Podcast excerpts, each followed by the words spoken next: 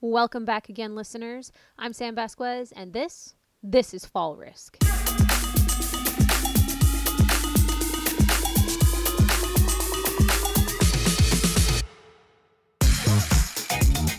Thank you for tuning into another episode of Fall Risk, where we talk about anything and everything skydiving. I am Sam Vasquez, your host. Today we are talking with a dear friend of mine, someone I've known since my very first season in skydiving, the absolute badass Kristen Cotton. Say hello, everyone. Kristen. Hi. Hi.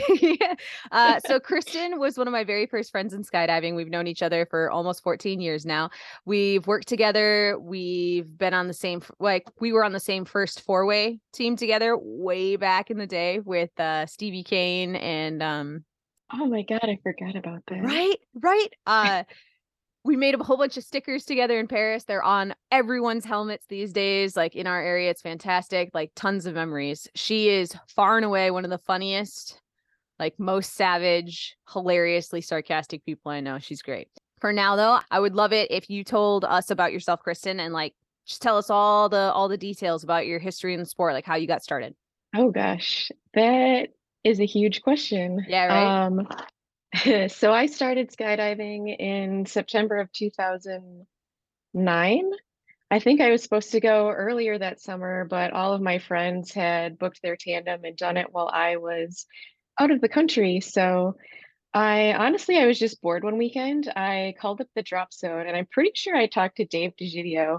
Yeah. And he was like, so do you want to do a tandem or do you want to do the student program? And I'm like, I don't even know what that means. So tell me about it. And somehow he talked me into signing up for ground school. So I showed up the next day, Sunday, did my four or five hour ground school, made my first jump, and they filled out a logbook at the end. And that's where I realized like, oh, people do this more than once. Mm-hmm. Look at all these blank lines. Like clearly I need to fill it. So signed up again, did my second jump the, the same day, and the rest is history. That is super cool. So you never even did a tandem? Like you never did a first tandem? I did not. Nope. Wow. My first tandem, I think, was uh, the one I was required to do to get my rating. Oh, damn. You didn't even do like a bunch of front rides either? Like for, wow. Nope. No, I hardcore resisted. I did not want to do a tandem. And then I, I had to. So what made you, you like elaborate a little bit more on what made you want to get into jumping? Like, how did you make that initial decision to begin with? Oh gosh. Um, I mean, I think I've always generally been interested in aviation. I was actually a pilot before I started skydiving. Mm-hmm. So yeah, I kind of stumbled into aviation and skydiving, I guess, during a really like challenging time of my life. I started flying shortly after my stepdad died. Um, got my private pilot license, and then skydiving just seemed to be a natural progression from that. So a lot of it was very similar. I figured I, I know how to fly planes, so I might as well learn how to jump out of them too. Okay. No, that's, that's a fun, that's a fun way to look at it. Um, so like there's always, there's always a moment where, I mean, obviously you make the decision to start skydiving or do your first jump, but there's also a moment later on in your progression where you realize like, this is for me. Like, do you remember when that happened for you, or is it just always been a like a consistent like I'm just it's just something I do, you know? I think what really attracted me was obviously like people jump out of planes for the excitement, the rush, the adrenaline, but I think I was just wowed by the sense of community I saw when I showed up. I mean, Skydive Twin Cities, as you know, is a really special place. Um, it's they've got their own private grass runway, their own mm-hmm. little trailer park, and I just never really seen anything like that. Like general aviation has its own little community, like small airport F B Os, people come hang out in the morning and drink coffee. And the skydiving community is just something really different. Like the bonfires at the end of the day, the people that you meet, it's just mm-hmm. really, really unique. That, yeah, I guess I, I started skydiving because I, I wanted to jump, and I stayed in skydiving because of all the people that I met. Yeah, no, that's fair. Um, Dinger just explained it in a way that was super funny. Uh, she's like, we're all these lost little kids trying to find our tribe. Like, oh, totally. Like Island of Misfit Toys. Yeah, right. That's that's the phrase she used, was Island of Misfit Toys. Did you mention in that little opening spiel about how many jumps you have these days? I did not. Oh, gosh. You know, you know I logged religiously for a while. And to be honest, I haven't logged in the last few years. I probably have somewhere between four thousand and forty-five hundred. Okay. That's awesome. How's that feel? It's cool. I mean, it's, I don't know. At a certain point, I feel like it stops mattering, you know? Yeah. yeah. I mean, as soon as I stopped logging, it was like, I have no idea. Like, I'm like, eh, it, it doesn't matter anymore. It was cool for a while. You're like, oh, I reached one hundred and then two hundred. And now mm-hmm. it's like, eh, whatever. Yeah, I get you. So you've been jumping for like fourteen years. Do you remember your first skydive? I remember pieces of it. I remember, okay. I remember getting on the plane. I remember being in the door, and then that's about it. I remember I landed, and uh, I think Miles was my, my, my, my instructor, Miles and Dan Feaves. And he was like, so tell me what you remember. I'm like, I jumped and now I'm here. And he was like, what about the in-between? I'm like, no clue. It happened. It was windy. That's about it. I bet you Miles loved that explanation.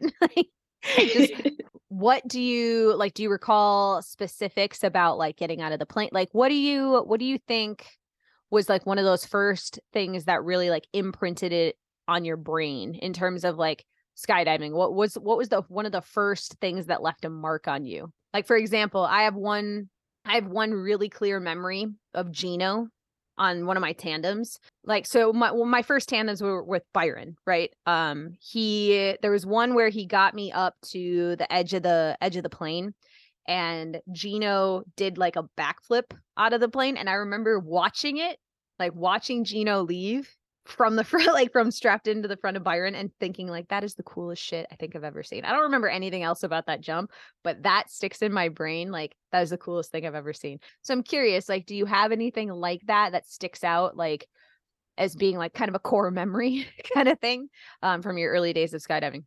That's a good question. You know, uh, I can't say that I have any remember any anything like that where I'm like, that was fucking awesome. If I had to say one thing that I remember from like my first few jumps is that I was struck by how peaceful it was.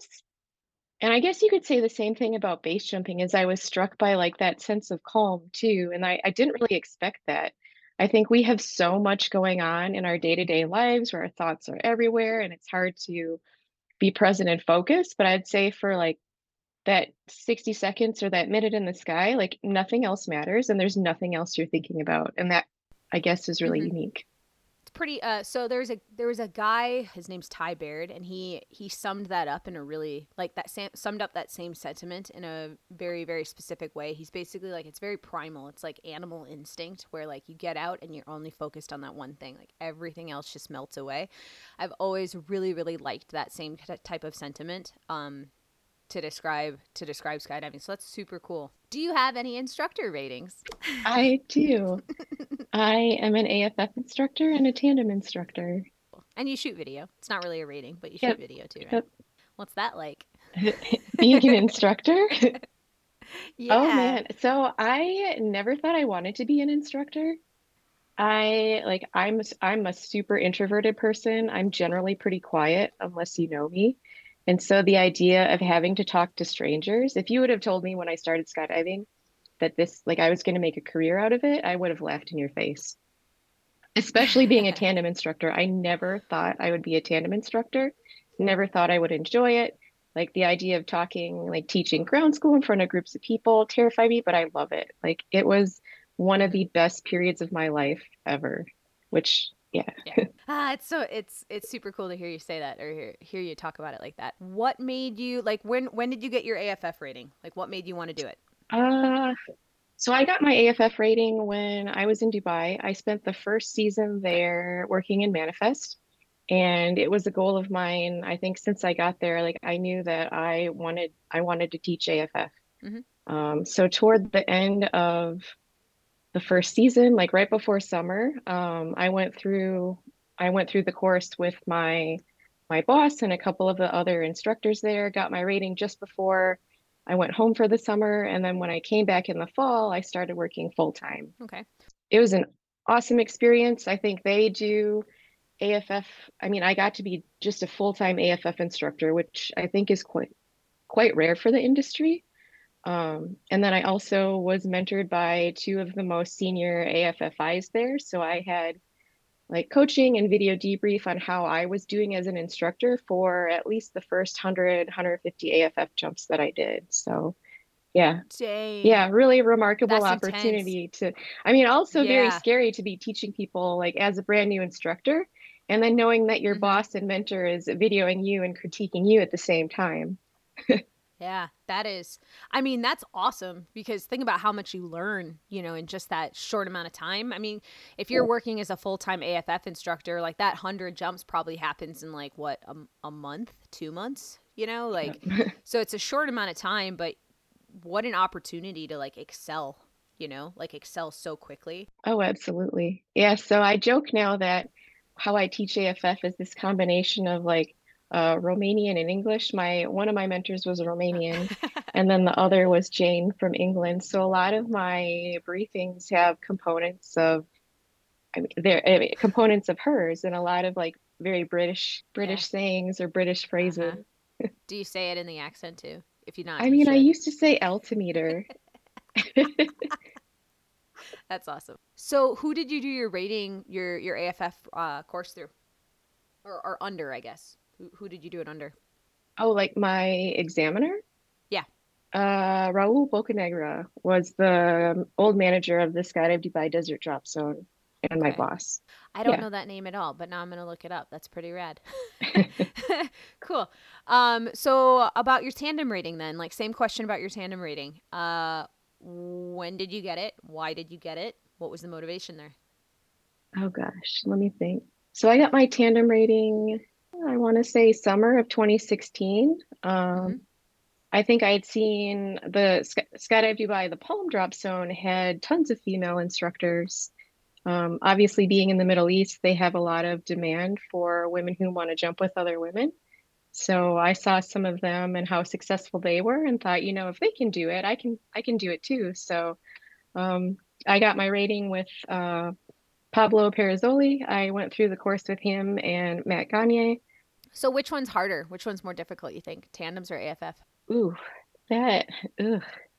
Or at least to begin with, which one was harder? Which one was harder to begin with? Like now it's like, meh, whatever. But uh, I'm curious, like which one did you struggle with more? I think, honestly, I'd say like tandems gave me more trouble in the beginning, just because it, the like everything was so different. Like A F F, I already knew how to fly from doing a lot of four-way and a lot of belly and just a lot of tunnel. Tandems, I think it's just different. All of yeah. it is just different. And then being on the smaller side, like five foot three and one hundred thirty pounds, like a lot of stuff that works for like my male counterparts yeah. doesn't really work at all for me. So you kind of have to figure out your own technique and learn from people who are built like you. Of the people that you worked with at that time, who were your mentors in terms of tan- like in terms of tandem instructors? So who gave you all your little tricks and your, you know, that kind of thing? Because I'm curious, like from my perspective, because we're so much shorter and because we're so much smaller as T Is, like we had a lot of people that just spewed information at us and, and we're like, just do it like this. And, uh, and from our perspective, it's like, it doesn't work. Like I'm five three, man. Like that doesn't work. Yeah. yeah, um, yeah. So like, Like, so the real M V Ps were those other T Is that really, like, went out of their way and, like, show us tricks that would work for us. You know, so yeah. I'm curious, like, who who filled that role for you? Like, who was it? Like, was it more than one person? Oh, gosh. Um, I mean, I'll say, uh, like, making me who the, like, the tandem instructor that I was was definitely a team effort. And I would give credit to The the staff I worked with at Skydive San Diego. Like they were mm-hmm. all phenomenal. Um, Dustin, I he did my front rides with me when I had to get current when I came back to the States. J T, he was the chief instructor at Skydive San Diego. He was a huge mentor for me. Um, Felipe, I learned my flare technique from him. Like Felipe's um, not a big dude. He's mm-hmm. taller than I am, but he had impeccable technique and timing for his flares, and see watching him land and seeing how he flared and how, you know, he he can't just like pull straight down and flare like yeah. a huge one hundred eighty pound six foot dude.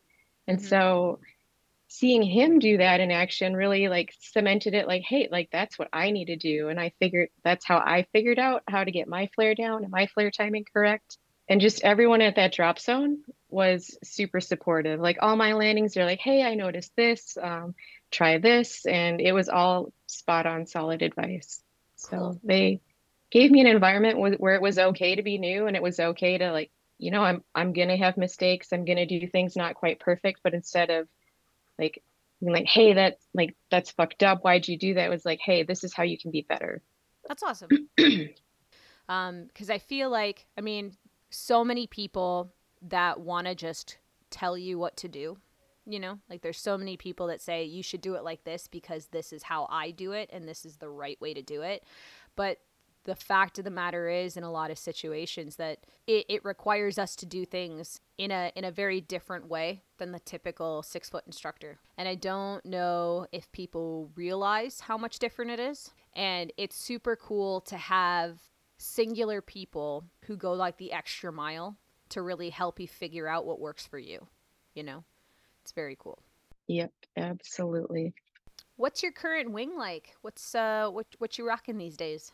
So I have Luke's old Velo eighty-four um, in my sport rig, and then I've got an AFFI one sixteen in my wingsuit rig.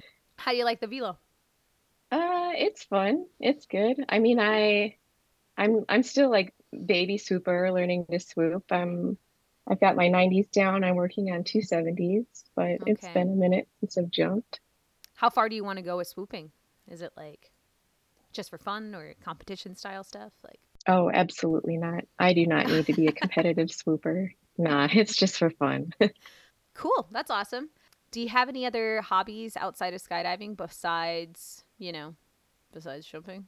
So I'm trying to get back into flying. Um, now that I've been in a place for a minute, mm-hmm. um, we move a bit for the Army. So I am going to try to get current again. I reached out to a flight school a few weeks ago, and there's a flying club here that has a Cetabria, so I'm pretty stoked to fly that. I learned how to fly in a Cetabria.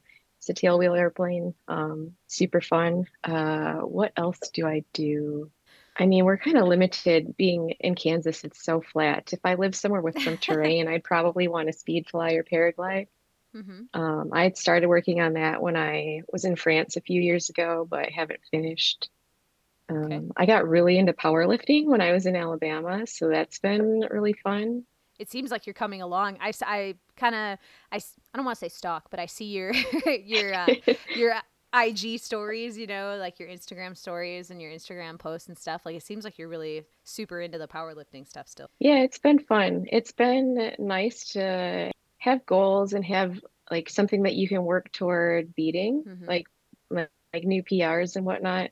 Lifting has been a journey in of itself. I think, I think I told you, but I, so I broke my wrist in Italy uh, in twenty sixteen and went, got it checked out at the hospital. They're like, no, you're fine. It still hurt really bad. So I went back two weeks later and they're like, no, you're fine. It's just a sprain, go home. And so I just like let that ride for two and a half years. And then yeah. finally had like a really bad bench press day in Alabama and was like, my wrist is not right. Went and got it x-rayed and they're like, hey, so you've had a fracture and it's kind of old. It's been there for a while. I'm like, oh yeah, probably two and a half years. Yeah. So I think in the span of that year, I had a wrist surgery and then I ended up breaking my finger. So I had finger surgery and mm-hmm. yeah, so it's been a roller coaster. I remember you sent me that photo of your wrist with the pin sticking out, and I was like, whoa. Yeah. Like, oh, my God. Well, like, they didn't even out. tell me. Like, didn't even tell me, like, by the way, we left this metal, like, this metal pin in your wrist. Yeah. And so, like, I'm, like, my, like, obviously, like, your casket's pretty itchy, so I'm, like, itching, and I'm, like, what the fuck is this? Yeah. And then, like, when they, I go to get it changed, I'm, like, oh, that was, like, metal. I, That's awesome. Okay. Makes sense now. Checks out. Oh, man. Medicine. All right.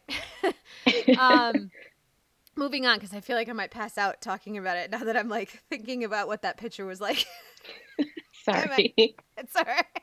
I, I brought it up. It's my own fault.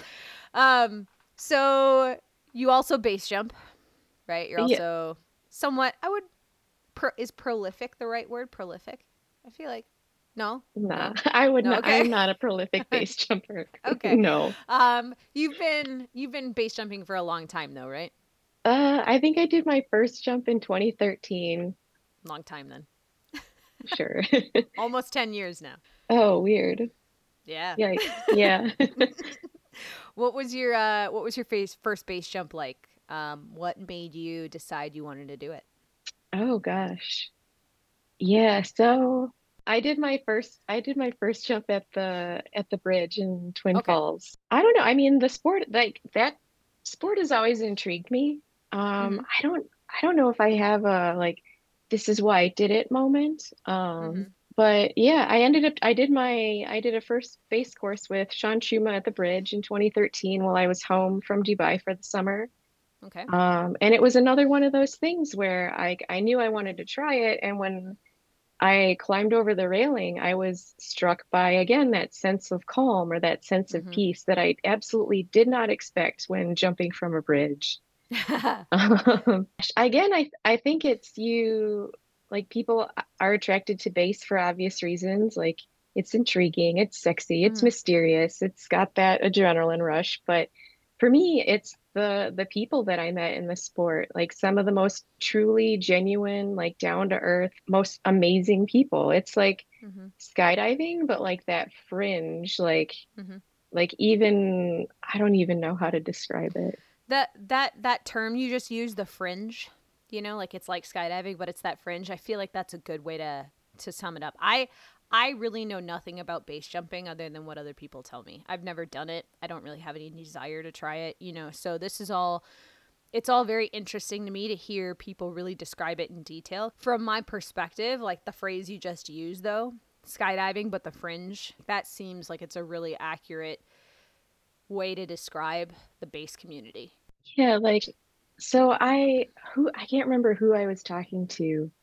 It might have been I when I went out to um I got to jump from the Croatian bridge with a bunch of students when it was their first jump mm-hmm. and the way one of them described it to his girlfriend, he was like, "Candace, it's like you're like standing in your underwear with a bunch of people that you just met and you jump off the bridge and like, now you're not strangers anymore. You're like best friends because you've shared this yeah. like super deep moment with these people mm-hmm. that you can't possibly like it. Yeah, it's really unique." Yeah. And that's different from skydiving too, you know, especially from like a bigger drop zone, you know, or not from like a club club standpoint, like mm-hmm. from what you're describing, at least, it sounds like it's a different type of connection. You know, it's not something I, like I said, it's not something I'm familiar with. So it's it's super f- cool to hear you talk about it like this. Base jumping takes you everywhere, though. I would, and you correct me if I'm wrong, because you have more you have more knowledge than I do. Base jumping takes you to more places than skydiving does, I would say, like travel wise.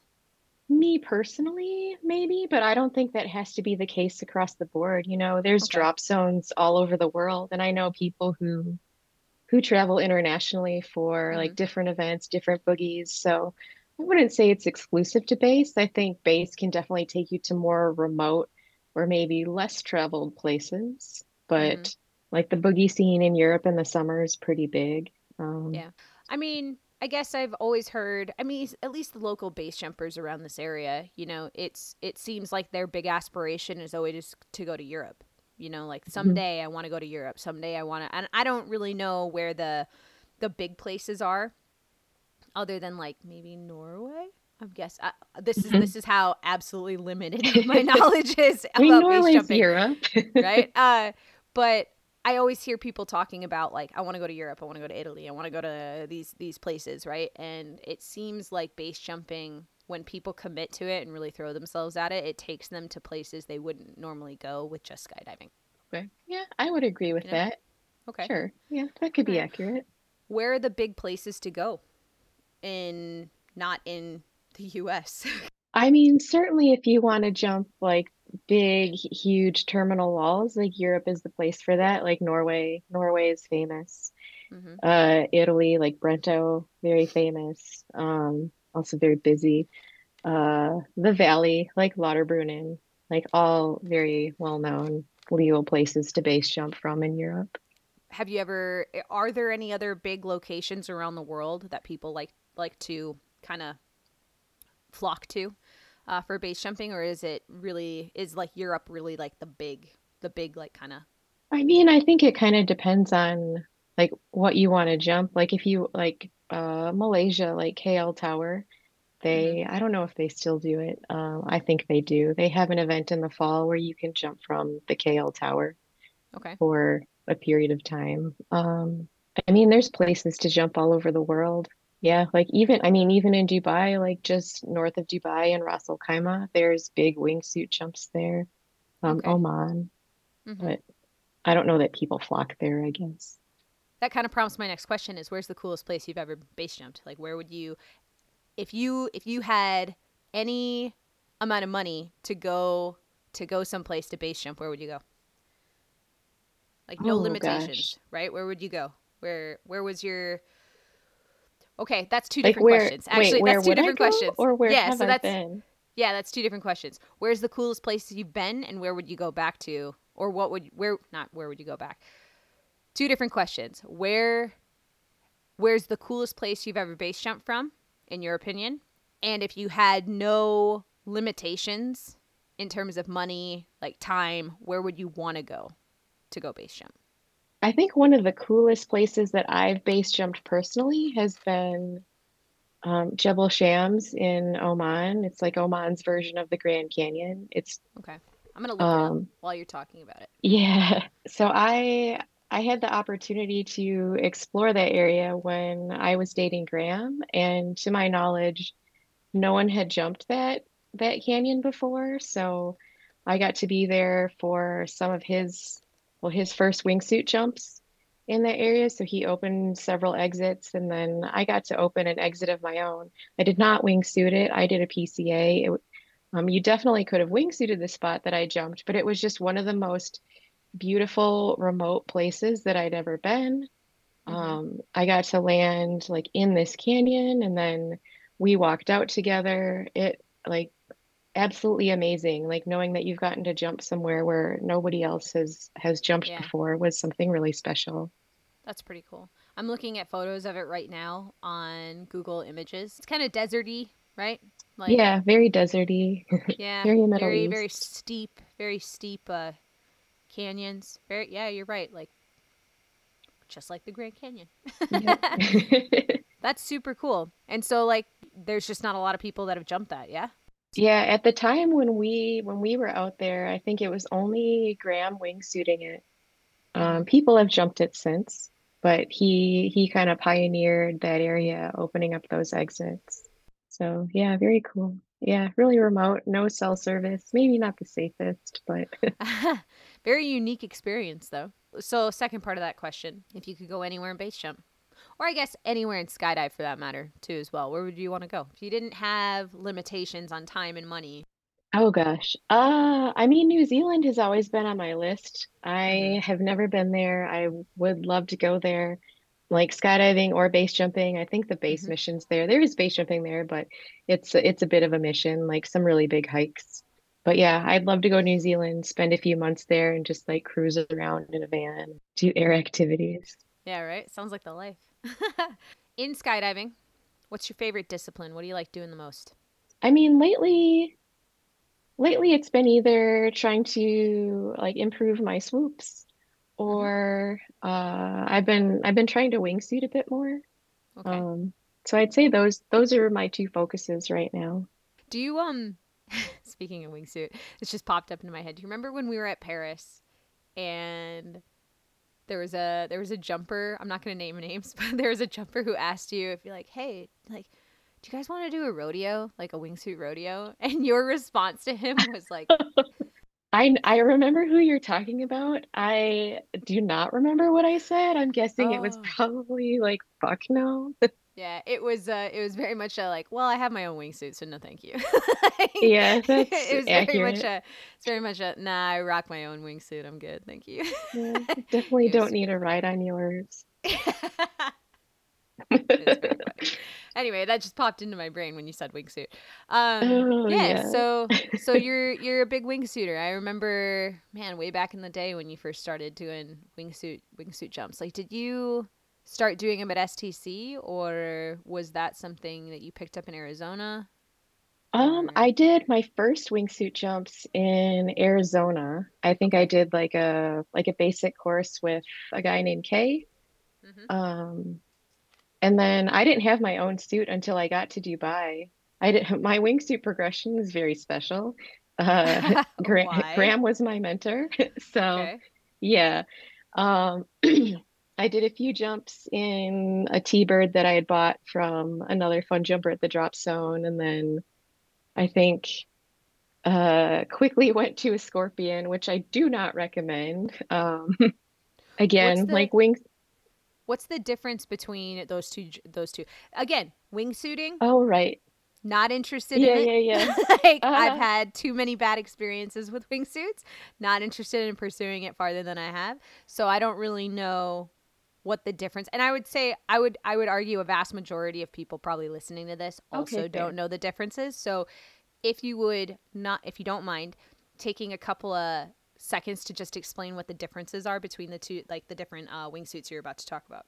Please. Yeah, so a T-Bird is like a smaller suit uh, uh, made by Tony Suit. It's a it's a good like beginner suit, good intro suit. I started jumping a Scorpion, which people were using kind of as a race suit at at that time. It's mm-hmm. a bit bigger. It's cut to be a little bit faster. Uh, the jump from a T-Bird to a Scorpion is maybe, I mean, it wasn't impossible, but I could have been smarter about it, we'll say. Mm-hmm.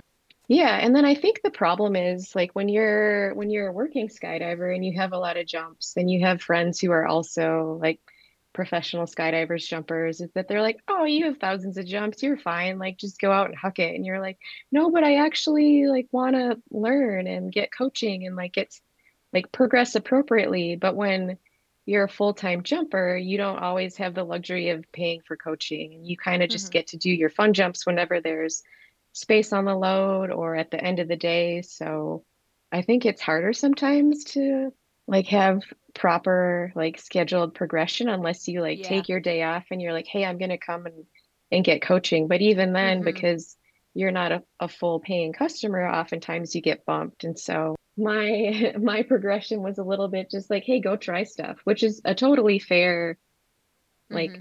thing to do, but mm-hmm. yeah, I definitely had some scary moments. that's, that's the look on your face and you're like, that's totally a fair thing to do. It's very funny. I'm sorry. Laughing yeah. about the facial expression you just made. Yeah, well, I think it was actually Micah Couch who told me like, what you need to do, Kristen, is just like go out and like get in like the most weird positions and like angles and whatever, and then learn how to recover from that. And like, yeah, solid advice, but mm-hmm. like, I'm not Micah Couch. Yeah. No, like I can do all that. It just might not be as pretty. yeah. Yeah. I mean, again, solid advice, but, uh, but coming from, you know, one of the w- world's best wingsuiters, like, cool. Where do you want to go with wingsuiting? Like, are there any immediate goals? Right now, it's mostly just been fun to Like I don't, I don't instruct full time anymore. So it's been really nice to go to a drop zone and be like, there's no way you can ask me to work. Like, I'm just mm-hmm. here to have fun. And yeah, so I just, I don't know. Um, just want to have fun flying with my friends, like okay. getting better, fun stuff in the sky. Cool. Um, of all your jumps, of all forty-five hundred of your jumps, which one is your favorite? Does, is there one that favorite. sticks out? Let's see. The one that, so the one that I'm like remembering right now, I don't think I was the instructor. Who was it? It was at Skydive Paris. The, I, I, w- I was filming video for her. She was a deaf student. Her name was Antonia. And I just like, she was the most excited, like mm-hmm. most stoked person I've ever seen, like on the ground, in the plane, in free fall. And I just felt so privileged that I got to film her and share that moment with her. I like, I, I can't, I, yeah, I can't even describe it. I think I have a photo somewhere, but she's, I think, the most memorable tandem student mm-hmm. that I've gotten to jump with. Um, That's super cool. Yeah. Let me think for students. That's a hard question. I'm going to have to come back to that. Okay. I mean, I know my favorite jump. You were on, well, you were in the plane at least. I oh, told no. you I was going to bring this up.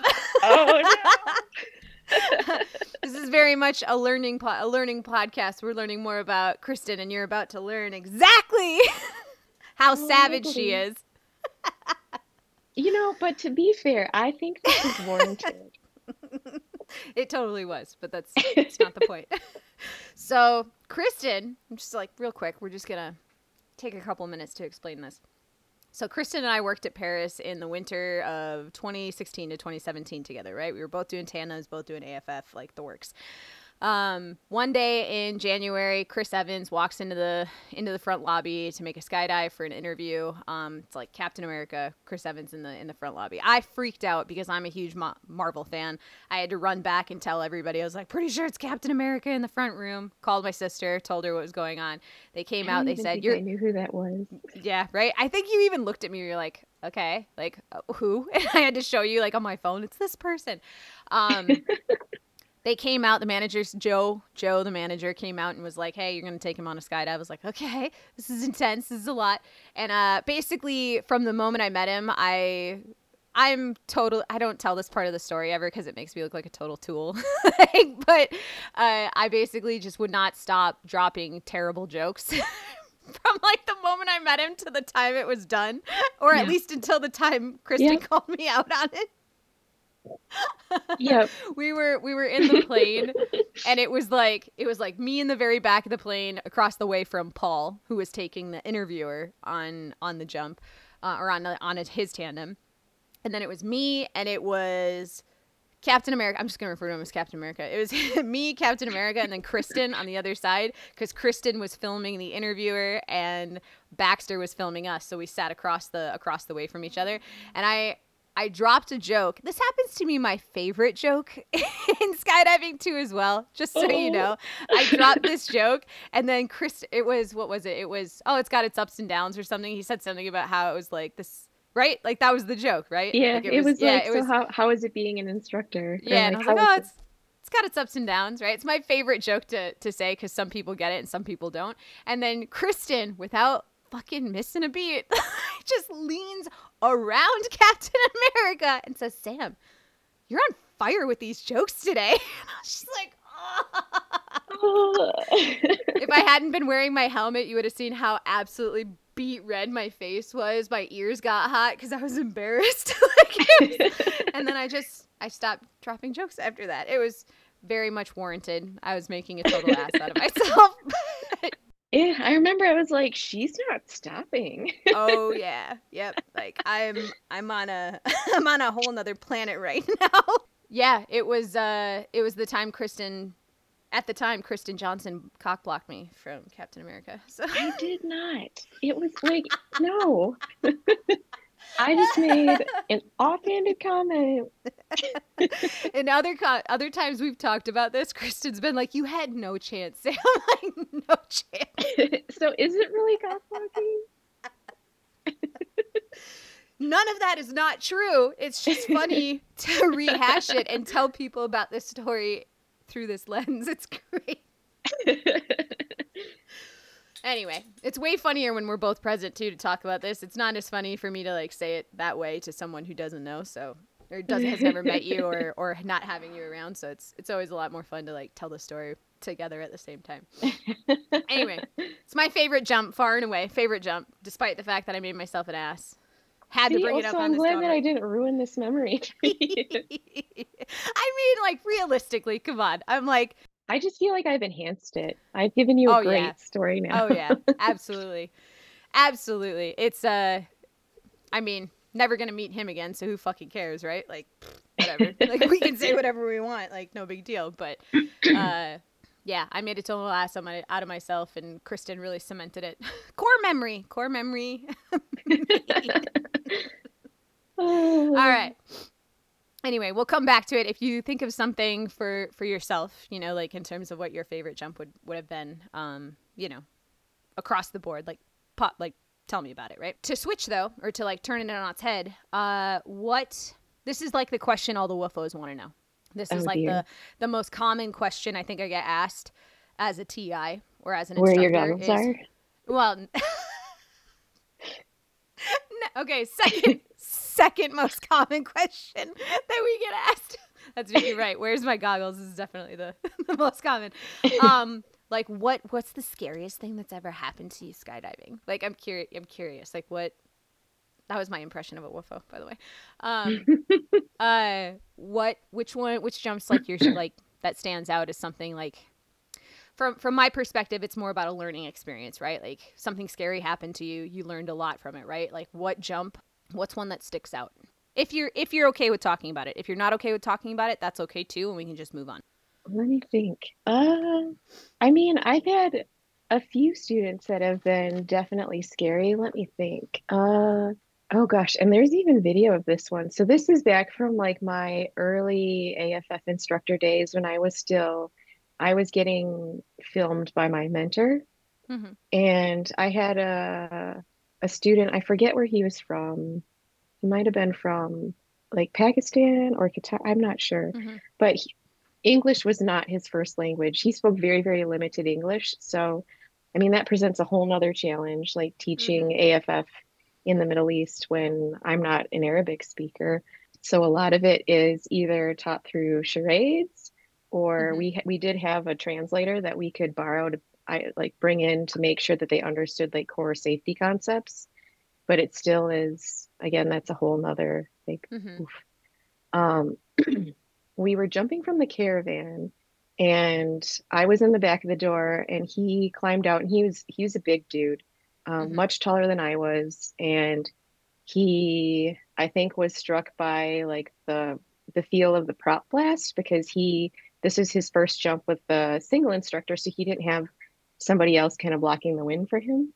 Mm-hmm. And he climbed out and then just started like backing up toward the door. And I was pretty new. So I didn't like, I didn't hold my space well enough. And so yeah. he ended up like backing up. I eventually just had the bar by one hand, and then he gives the count, doesn't go, gives the count again, doesn't go, and then eventually just sort of melts off the plane. And then as mm-hmm. he's leaving, tries to grab at the floor. And I thought, from what it looked like from my perspective, that he could have hit his chin. Yeah. And so I lose my grip on him. He starts spinning um, mm-hmm.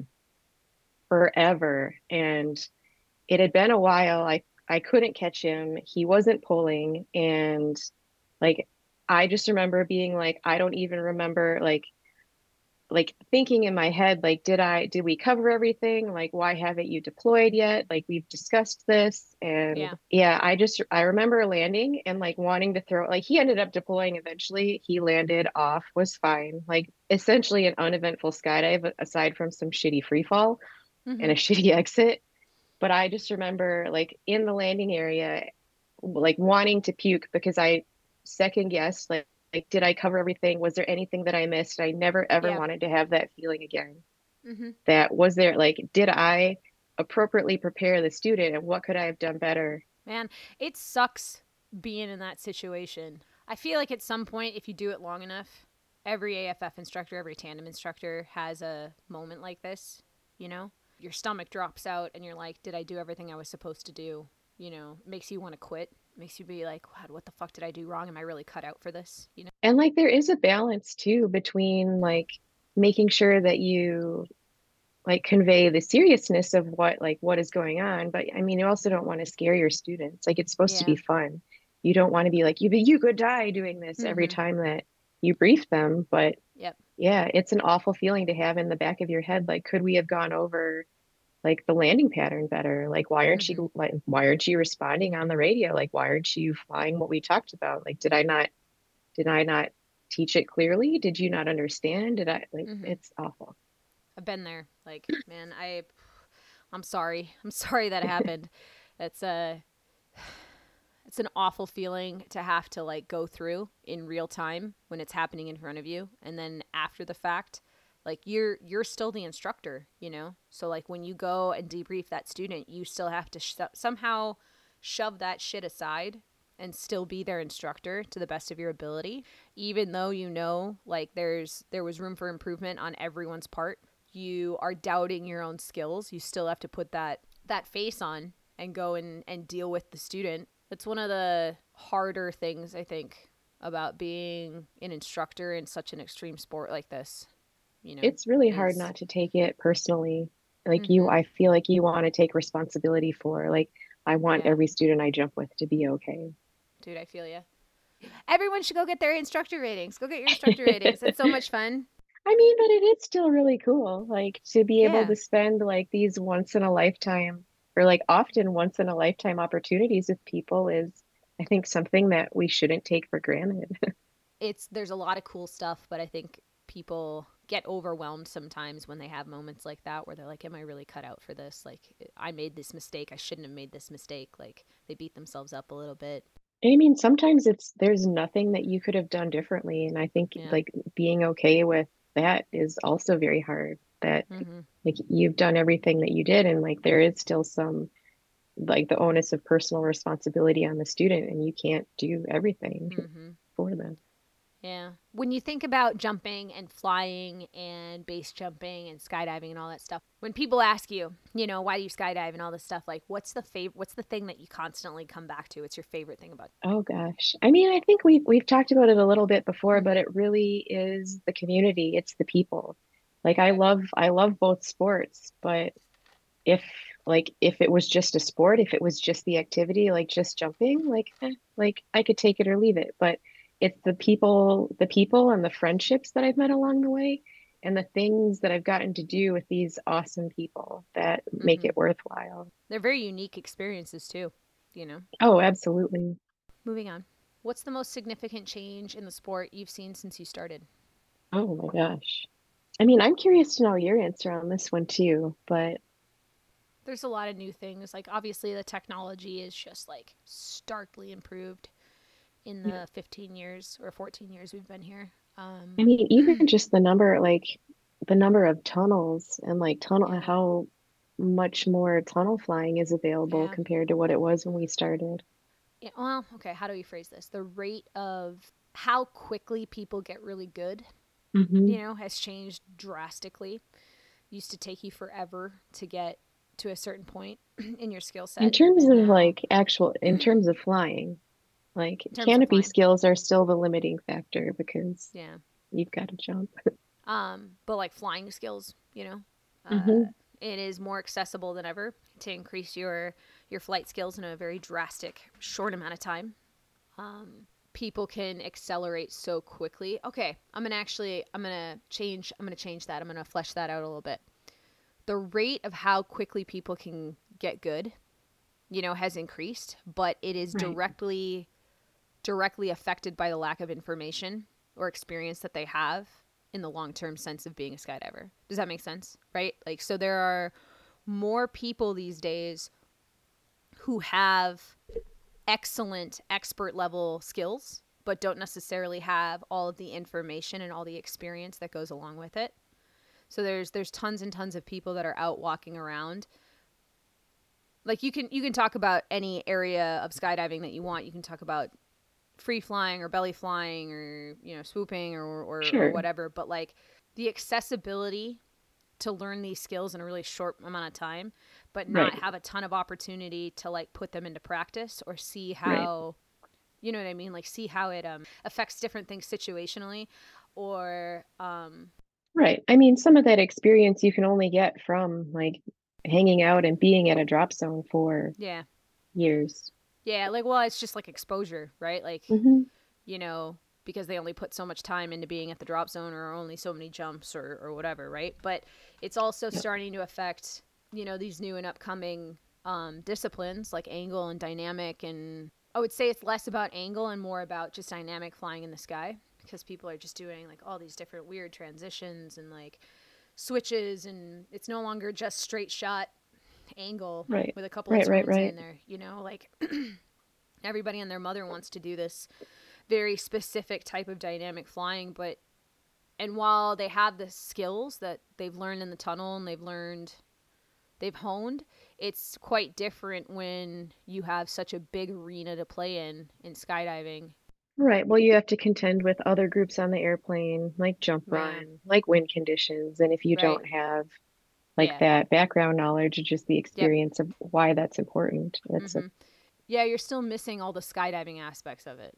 I would say maybe it's starting to level out a little bit, especially with like camps being so prevalent so much more than boogies are these days. Like, can't, it's like, it's all about camps. It's all about getting better and learning more. And I guess that's technology. You know, the technology, technology is right. changing, and it's more accessible for everybody to, um, right. to get to these days. So well, like almost every cool. major metropolitan area has a wind tunnel or multiple. Mm-hmm. Whereas, yeah. you know, when we, when we started, you, we had to go to Denver mm-hmm. or yeah. Eloy. Right. Or Utah. Yep. Yep. Um, that was a lot about me. I would love to know what you think. I mean, that's where I was going to go. It, in general, was just like how t- how tunnel has changed, has mm-hmm. changed the sport. I mean, I think social media is also like a fair topic too. Like if you look at not just like our sport specifically, but how it's affected like the population in general, and just like what people will do for likes and views on mm-hmm. YouTube, or what people will do for sponsorships or to please sponsors. That yeah. I don't, I mean, has it made increased awareness for the sport in a, in a positive way? Like in some ways, I think yes. But yeah. then uh, when you hear about people talking about, I mean, I'm speaking about wingsuit flying or like proximity flying specifically, where they're mm-hmm. like, my fans want to see, they want to see me fly closer. They want to see me do like more extreme things. Like I don't, mm-hmm. you know, I don't think that that pressure on athletes is good. And I mean, I think you're seeing people who like they get into the sport or they do their jump or whatever to get their profile picture or their, I don't think that that was really a thing back in the day. Mm-hmm. We just didn't have the same type of access to it. You know, there just weren't as many people doing it. Now that it's so much easier for everyone and their mother to have like a TikTok account and a and a Facebook page and a, you know, like, God, this is how out of touch I am with social media. Like it just wasn't accessible in the same way it is now. So this is going to kind of double back to something we talked about a little earlier. What is it like being a female instructor in this sport? I know that's kind of a loaded question, you know, but but like what what are some of the challenges you faced along the way to being where you are now as an instructor, as a female instructor? Let me think how I want to answer this. I mean, so I, I started my instructor, my instructing career in Dubai in the Middle East, which mm-hmm. that is, I think, a separate set of challenges to being a female instructor. Mm-hmm. Um, we had several there. We had several female A F F instructors. There were several female tandem instructors. For the most part, I mean, Dubai was pretty Western, so I didn't, in overall, I didn't experience too many issues, but, you know, you, occasionally you have students who won't jump with you because you're female and they, they can't, or they don't want to, or you have students who are amazing until they fail a level or need to repeat a level, and then they stop speaking English. They demand to see, uh, like, let me speak to a man. Like, mm-hmm. okay, cool, sure, we've got video. And thankfully, I had very, very supportive management, very supportive coworkers. That if I made the call that a student needed to repeat a level, like, they wouldn't question my judgment. Mm-hmm. Um, but it still is pretty frustrating when you're like, hey, so let's watch this together, and like, mm-hmm. you pause it when you like. when you think that you've demonstrated the skill that I've asked you to. And mm-hmm. yeah, so there's that set of challenges, like being a female working in the Middle East. Um, and then I think just being like one of the only women instructors at like a major drop zone in the States, for example, like you show up and you already know that people are going to like, like all eyes are going to be on you. Like, oh, is, can she do it? Is she going to be like, is she capable? Like, is she going to be safe? Um, mm-hmm. Thankfully, I had a I had a really supportive staff, but not everyone was like felt the same. We'll say um, I won't name names, but there were people who were like, "Well, she needs to do the same work that I do," and I'm like, "No, I don't. Like, I deliver a different service than you do. Like, mm-hmm. I jump with women who don't want to jump with you or can't jump with you for for religious reasons, and for you to think that a woman needs to take like I need to take two hundred twenty pound, two hundred forty pound people all day just because you can. Well, you, one, you don't. And two, like, I will be the first to admit that, like, that would just not be fun for me. Like, could I do that? Sure. Would it be safe? Probably not at a point. Like, mm-hmm. you know, that, yeah. yeah. It's, it's no. kind of rough where you feel like you always have to prove yourself. I could talk about this until I'm blue in the face. I've had conversations like this with every female T I I've ever met. We've all talked about this. This is common practice for us, like talking amongst ourselves about this kind of stuff. In a format like this, it's always nice to kind of just, you know, talk talk about it. And like, this is this is, these are common issues that we face, you know, like, I don't want to say every day, but they pop up like somewhat regularly, you know. Um, I think it happens more with the people we work with and not necessarily with the customers that we interact with. Mm-hmm. Um, I would agree like with we, that. We, we face it more in the workplace than we do actually doing the work itself. Um, mm-hmm. I've had very few customers who've had issues, at least that I've been made aware of. Mm-hmm. Um, most of my issues have been with a select few coworkers. Yeah, no, I get it. Uh, all of the things that you just talked about, I'm like, yeah, I've had that. Yeah, that's happened to me. Yep. Like, it's all true. It's all real. No, like, honestly, most of my issues have been with with other coworkers who are like, well, like, you're getting to take all the light people. I'm like, yeah, okay, what, how about you take the women who can't jump with you for religious reasons, or should we just skip you in the rotation? Yeah. That, I mean, that's also something that happens a lot too, I think. Um, that happened to me really early on in my tandem career too, when I was still learning and I was still working my way up, you know. Um, there was one guy in particular that I worked with who hounded me all summer long about that. Oh God. Maybe, I mean, that would be my problem, is I would just be too, too direct and be like, yeah, you can just shut the fuck up now. I mean, bye. now, nowadays, like way back in the day, I don't think I had the ability or the, the backbone to say that shit. You know, now, nowadays it's like, dude, just fucking do you. Like, don't worry about me. Like, it's not your job to worry about me, okay? It's it is the D Z O and the manager's job to worry about me, not yours. Like, just do your fucking right. job. Like, um, what kind of advice do you have for anybody or any women that are looking to get the their ratings in this sport? I think fi- like find a mentor, like find someone who you look up to, who's doing what you do, and it like not just one, but like multiple. Like get get multiple perspectives, multiple like multiple. viewpoints, like diversity of ideas is mm-hmm. always good. Um, yeah, definitely like priority on like fitness, uh, like diet, workout, whatever, like take care of your body, like your shoulders will thank you later. Mm-hmm. Um, yeah, if I, if I could do it over, I would have like done more pre-work for like my neck, my shoulders. Um, okay. But yeah. And then like, Find find a supportive community. Like, don't let people tell you, no, you can't do that because of your size. Like, yeah. you're going to, like, you absolutely can. You just need to figure out, like, what your personal limits are, what you're, like, what you're comfortable with, and don't feel like you need to compromise your safety or your passenger safety because other people put pressure on you. Mm-hmm. That's cool. That's really good uh, advice. Seeking someone out that you trust, you know? Mm-hmm. Definitely have one or two people that you really trust and, like, go to those people for advice or to vent to or to confide in about whatever it is that's going on in your progression. That's a that's a super good piece of advice. Yeah. Be open to constructive criticism. I think yes. that's also, you know, if you've found people that you trust that mm-hmm. support you, like yeah. be open to taking taking their feedback and don't take it yeah. personal. They're just trying to make you better. I would I would also say that like there's going to be a lot of criticism. It's not just going to be constructive. There's also going to be a lot of people, like sure. like you just talked about, who are going to say anything and everything that come to their mind. So be able to listen to it, take it with a grain of salt, and move on. You know, don't take it personally, like you said. Okay, we're going to move on. We're going to talk about we're going to talk about um, common questions that we get asked as T Is, and I want to hear. I'm going to ask you a question. Okay, so we're going to re- restructure this.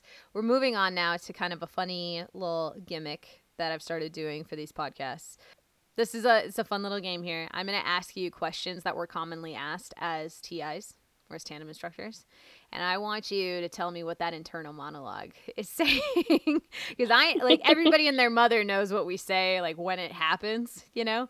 But I want to know, like, what are the deep, dark thoughts inside your brain when oh, you hear dear. this question? Like, give me your honest, your honest answer here, your honest response. Whatever your honest reaction is, okay? Okay, first question. Can I bring my GoPro with me? Absolutely not.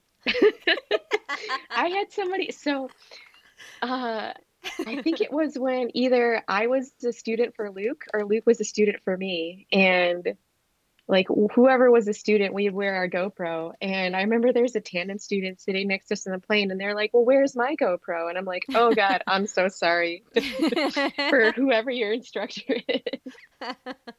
Yeah. Yeah. Has that um, happened a lot? Have you had that question a lot? I mean, I've had people like bring a GoPro and they're like, can you wear this? And I'm like, no, man, like we're on yeah. a, like we're on a call. I'm not going to swap out my camera setup for you. Like you will yeah. like, no, we're not. Yeah. Nah. Nah. Yeah, it happens. People yeah, I had uh, someone who like put it down their shirt and like try to pull it out under canopy. And I was like, eh, no.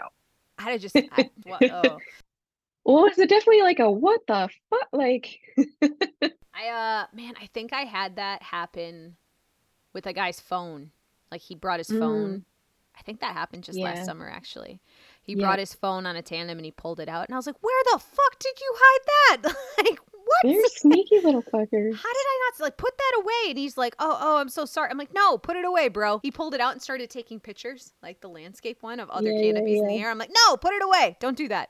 Like, God, he snuck yeah. in past me. All right, next question. You ready? It's one of your favorites. Yeah. I bet you you got this one a lot. Are you sure you can handle me? Oh, my God. Oh God.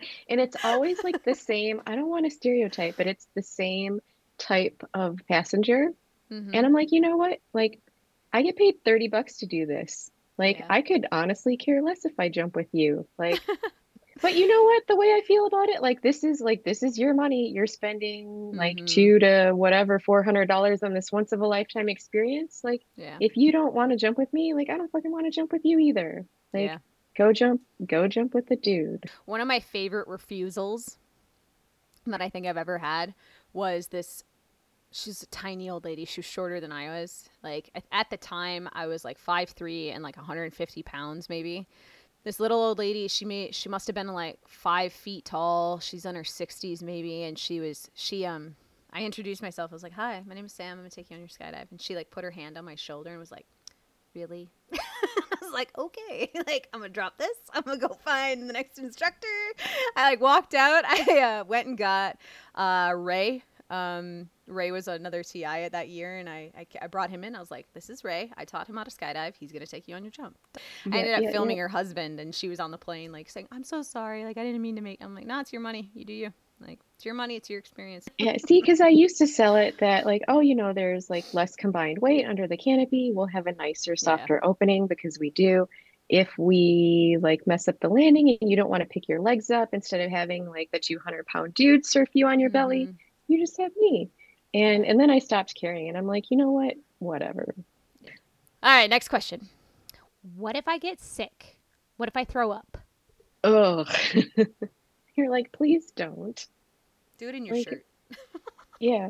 But they never do. I mean, yeah. okay, so, I mean, full disclosure, I've only gotten puked on once.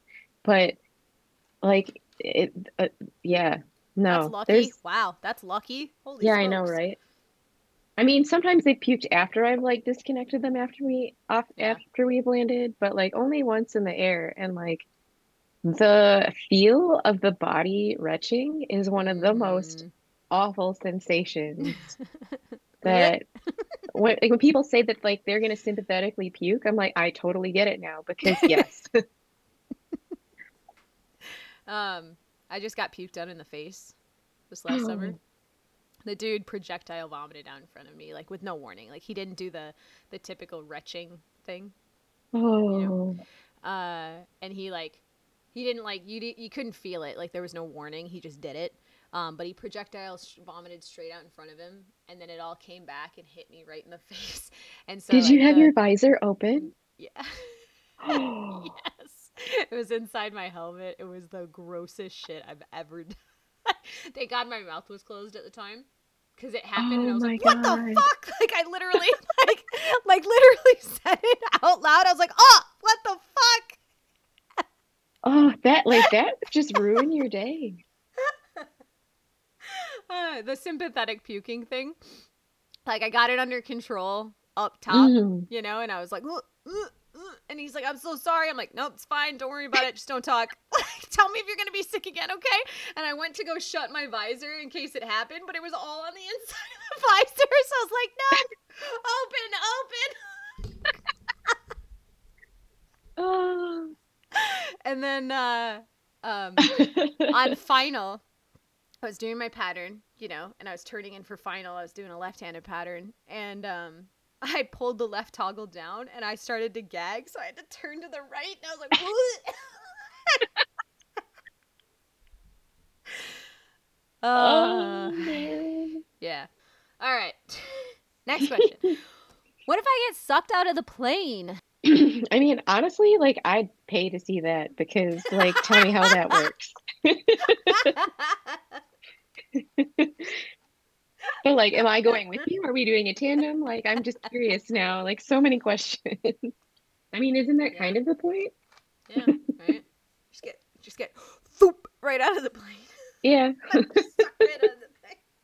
Um, why don't I get a helmet? Oh, you know, actually, do I get that question? My immediate response is always like, "We didn't, you didn't check that box in the waiver. Like, did you want it? You didn't pay extra." Too late for, too late now. We're on the plane. Yeah, you know? Like... Sorry, but I've got your goggles. Well, that's the next question. Where are my goggles? Where are my goggles? Oh my god. Yeah, I've got them. I don't give them to you because I have to, like, they're mine and I have to pay for them, and like mm. I don't want you to run away with them mm. under canopy. Like, I will just take them off. And I'm like, and I will take these back now because I'll disconnect you when we land and you'll run away. And they're expensive. They're like twenty bucks. Hmm. I love it when, like, so some drop zones, you have them clipped to the, mm-hmm. to the thing. And, like, they yeah. won't even unclip them from the thing. They'll, like, stretch Those... them over their shoulder. I'm like, oh, wow. That's some dedication. Why are they so uncomfortable? It's a good question. Weird. Why are they fogging up? Yeah. A day yep, in the life. Yep. Uh, would you rather do an A F F jump or a tandem jump? A F F.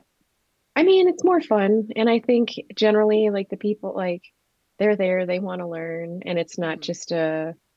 I mean, don't get me wrong. Like, tandem is fun for a different reason. But sometimes you feel like an amusement park operator.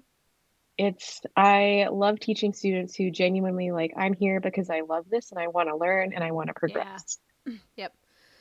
Would you rather take a short, stocky passenger or a tall, skinny passenger? Ooh, for tandem or A F F? Yeah, for tandem. Tandem. Ooh, short and stocky.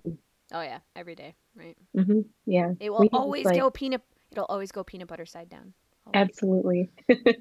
I agree with you. It's great. Yeah. Um, for tandem canopies, do you prefer an Icarus tandem or a Sigma? Ooh, Icarus. Yeah. Why? Mm-hmm. I mean, I've done most most of my tandem jumps have been on Icarus. Mm-hmm. I like the Sigma does have a better flare, but it's just a beast to fly. And like, yeah. if I have to do multiple, like all day, every day, like the Icarus is just nicer to fly. Mm-hmm. And like, once you have the flare, once you have your flare technique down, it's fine. Do you prefer generally, do you prefer P D or Icarus canop or uh, Icarus canopies just for your own, your own flying P D or Icarus? Man, that's a good question. I've I've flown both, but like they've been both very different canopies, so I can't say that I've compared like similar wings on either. Like I jumped a Crossfire for a bit, and then I'm on a Velo now, but I don't know. I'm indifferent, I guess. Okay. I don't have a that's strong fair. Opinion. That's fair. Would you rather be puked or peed on? Oh, what? I've asked every T I that's been on this so far that question. And there is a uh, there's a commonality amongst all of them. I'm oh, curious to but... see where you fall on the spectrum. Puked or so, peed? So the way I'm approaching this is like if like if either activity happens, like how much of it is getting on me? Like, am I going to get more puke on me if they puke, Hat or fifty... if they pee? Is most of it going to be on them? And I think most of the pee is going to be on them, and minimal yeah. will be on me. So I'd rather have them pee because they're yeah. going to piss on themselves. Yeah, mostly. Pee is sterile too. That's my attitude about it. It's like pee is sterile. So mm, that's true. You don't, you know, it's just when you think about it, it's like not as bad. You know, stomach bile on yeah. me, like and just like bile on me, or dynamics of like how we're in, like hanging under the under the canopy. Mm-hmm. I think like very minimal like effect on me should they decide yeah. to pee. It'll be on your pants and not your hands and your face. So if that, like, I mean, if it gets on, if it gets on your hands and your face, like, you're doing something seriously wrong. So. Yeah, yeah, I'd have some questions. Okay. Doing tandems, how? I don't get it. How did that happen? Yeah. All right. That's pretty much all I have for Kristen Cotton today. Um, thank you so much for being on this. Thank you for indulging me in yet another of my weirdo fucking weird projects. Like, thank you so much. I appreciate you. Um, if you'd ever be down to it, I'd love to have you back for like a group, um, like girl instructor discussion kind of stuff to maybe elaborate a little bit more on, oh, you know, yeah. how we do things in the sport and, you know, things that we really love and things that maybe we struggle with a little bit. So it would be really cool to have you on there. Yeah, absolutely. How many female T Is do you know? Really quick, like, I'm trying to think of like how many of them. I don't really have a number. Mm. It's definitely double double hands these days. We're both counting on our fingers right now. Yeah, I'm up to six. It's definitely in the twenties, I think, for me. Like, who else? Yeah, would... it would be like me. You. I don't. I don't know if I could name more than twenty that I know personally. Like people that I've met that have done it. You know, like I don't know that mm-hmm. I would. Count people who I've never met before, but I've seen like online, but like maybe twenty or thirty. Yeah. Now that I'm I think the about, like, most the that I've worked with was probably that one day where it was like you, me, Angie, Casey, and Casey at yeah. Skydive Paris. That's the most I think I've ever had on one drop zone at, at one time was four, mm-hmm. four that one day. That's yep. pretty cool, actually. I should find that photo again. All right. Thank you so much, Kristen. I really appreciate you being on the on the show. I appreciate you indulging me. I really thank you. So appreciative. um, hopefully we'll have you back sometime soon for a roundtable discussion with some other girls, some other female T Is or female instructors. That'd be really cool. cool. Um, with that being said, that's all we got for this episode of Fall Risk. Tune in next time for more talk about anything and everything skydiving. Blue skies, folks. We'll see you later. Bye. I don't know why I just waved.